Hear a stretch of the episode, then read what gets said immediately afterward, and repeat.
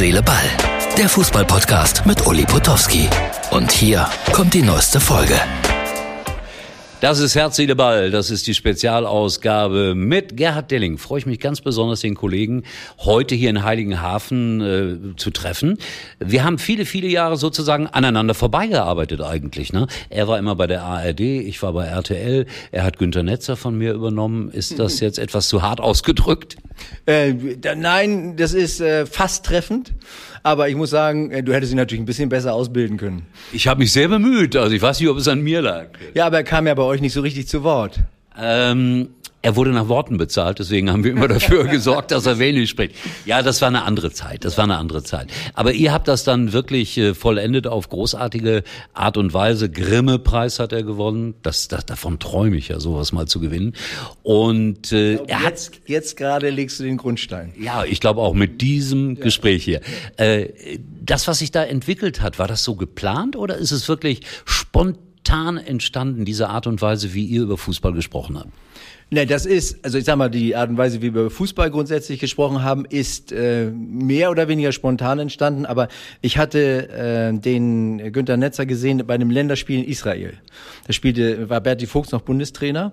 Und in der Halbzeit hatten wir eigentlich Ephraim Kishon bestellt und wollten gar nicht über groß über dieses Spiel sprechen, sondern über das äh, deutsch-israelische Verhältnis. Dieses Spiel war aber sowas von schlecht, dass wir gesagt haben, das können, wir können nicht dran vorbeigehen. Wir müssen auch einen kleinen Part wirklich jetzt sehr äh, stark fußballerisch bleiben. Und ich hatte den Günter Netzer irgendwo gesehen auf der Tribüne. Ich habe gesagt, Mensch, der, ich glaube, der Netzer ist da. Ähm, guck doch mal, der kommt bestimmt.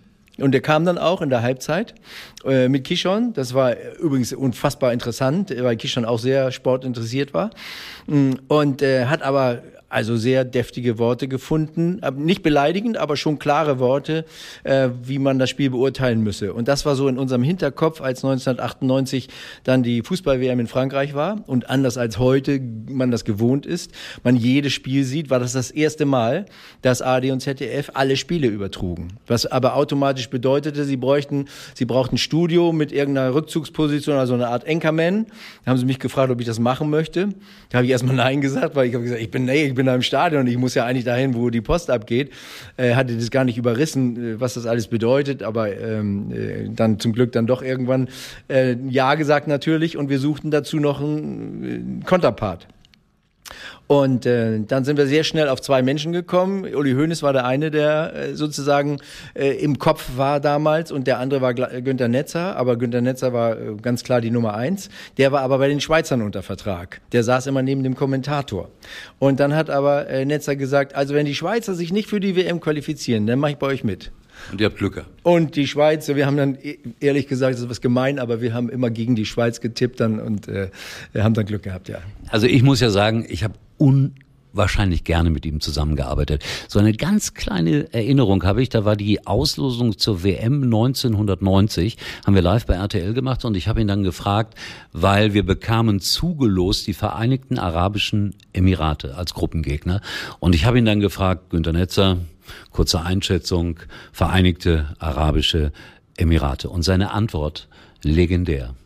Die Vereinigten Arabischen Emirate bleiben die Vereinigten Arabischen Emirate. Das war das, was er gesagt hat. Und es war treffend. ne? ja, aber deswegen sage ich ja, insofern habt ihr äh, nicht dafür gesorgt, ihr hättet ihn da schon ein bisschen mehr vorbereiten können. Das war zum Glück dann nämlich bei der WM nachher anders, nachdem wir uns so ein bisschen beschnuppert hatten.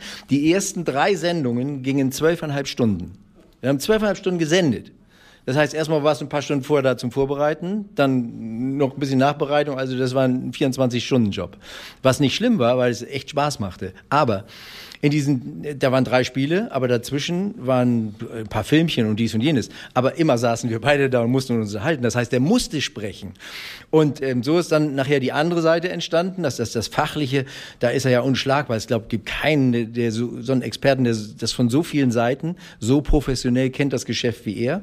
Aber das andere, so sagen wir, das Zwischenmenschliche, das entstand da, weil ähm, kurz vor Ende der, äh, zweiten, des zweiten Sendetages hatte ich keine Frage mehr. Ich hatte alles, ich hatte alle Fragen gestellt, auch sowas, Vereinigte Arabische Emirate, was ist mit den Italienern? Ja, der Italiener an sich, der ist ja so und so. Und die Spanier und was weiß ich. Wir haben also Tour de Raison durch, durch, durch alle Charaktere und Charaktereigenschaften von irgendwelchen Ländern schon hinter uns gehabt, äh, ganz mal abgesehen vom Fußballerischen.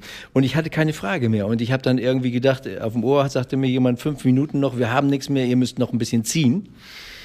Und dann habe ich gedacht, komm, jetzt ist egal, ich stelle mir irgendeine Dusselige, irgendwas Dusseliges. Ich habe gesagt, so wie früher in der Schule, wenn ich zu spät gekommen bin und der Lehrer gefragt hat, warum, habe ich gesagt, ja, wissen Sie, also man könnte auch meinen, in dem Augenblick, ich wollte gerade, aber man weiß ja nicht und man kann das nicht sagen. Bis zum Schluss denkt man, naja gut, aber was meinen Sie denn?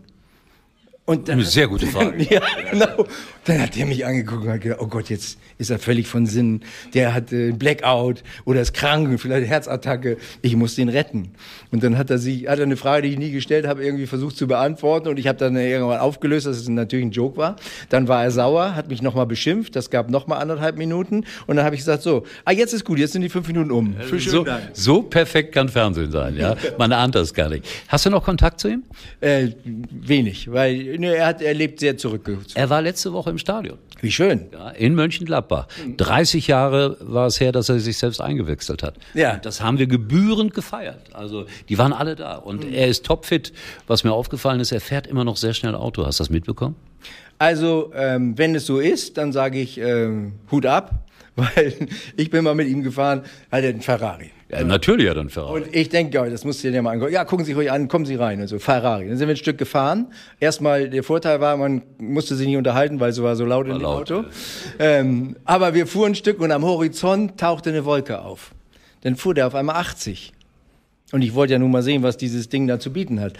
Und dann fuhr er 80. Ich sag, was ist, irgendwas passiert und so. Wolke, Regen, Aquaplaning. Aber ich sag, hat er noch gar nicht angefangen.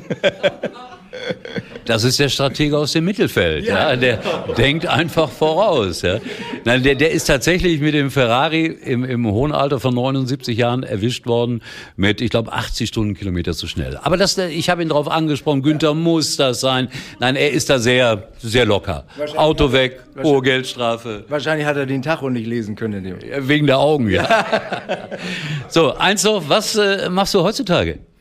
Äh, diverse Sachen. Bin, äh, äh, sag mal, bin an der Fachuni in Hannover für Journalismus, Sportjournalismus versuche ich jungen Leuten äh, beizubringen und vor allen Dingen überhaupt die Begeisterung für den Umgang mit Wort, mit äh, Bild, äh, mit der Bildgestaltung, weil ich finde, das ist ein Beruf, der ist eigentlich kommt da viel zu kurz, der journalistische Beruf heutzutage. Der ist, hat so viel Kreativität zu bieten, wenn man sich darauf einlässt und Lust hat und das richtig kennenlernen will. Also das ist das eine. Dann habe ich jetzt gerade meinen zweiten Roman nahezu nahezu fertig. Ähm, dann äh, bin ich noch an so, so Fußballgeschichten zum Teil mit dabei, sind dabei, so eine App wird da entwickelt, da habe ich nicht viel mit zu tun, aber hoffentlich potenziell irgendwann mal die Geschichten dahinter zu erzählen. Ähm, dann versuche ich Menschen, die zum Beispiel äh, mal in der Öffentlichkeit auftreten, äh, müssen oder möchten, ein bisschen mit denen zu sprechen, a, wie man das macht, Sprache sprechen, aber vielleicht auch ein bisschen Struktur in das, was man dort zum Besten gibt, hineinzubringen. Äh, ja, und solche Sachen. Alles, was mit Kommunikation zu tun hat, mach gerne Filme, mach Moderationen hier und da noch, äh, Vorträge. Und heute war er unser Gast in Heilighafen. Äh, ich bedanke mich fürs Gespräch und ich hätte gerne noch das ein bisschen vertieft, so äh, deine Ansicht zu dem, wie heutzutage so Fußball präsentiert wird, äh, wie es denn auch weitergeht. Das ist ja ganz spannend, was man da so vorhat. Man will ja noch mehr Geld bezahlen, damit man in die Kabine darf. Ein Wort dazu, gut oder nicht gut? Ja, also ich finde äh, nach wie vor Kabine Heiligtum, obwohl wir natürlich auch mal rein wollten. Ja, aber komischerweise. Aber ehrlich gesagt war das unfassbar spannend vor der Kabine. Beim Handball haben wir das gemacht.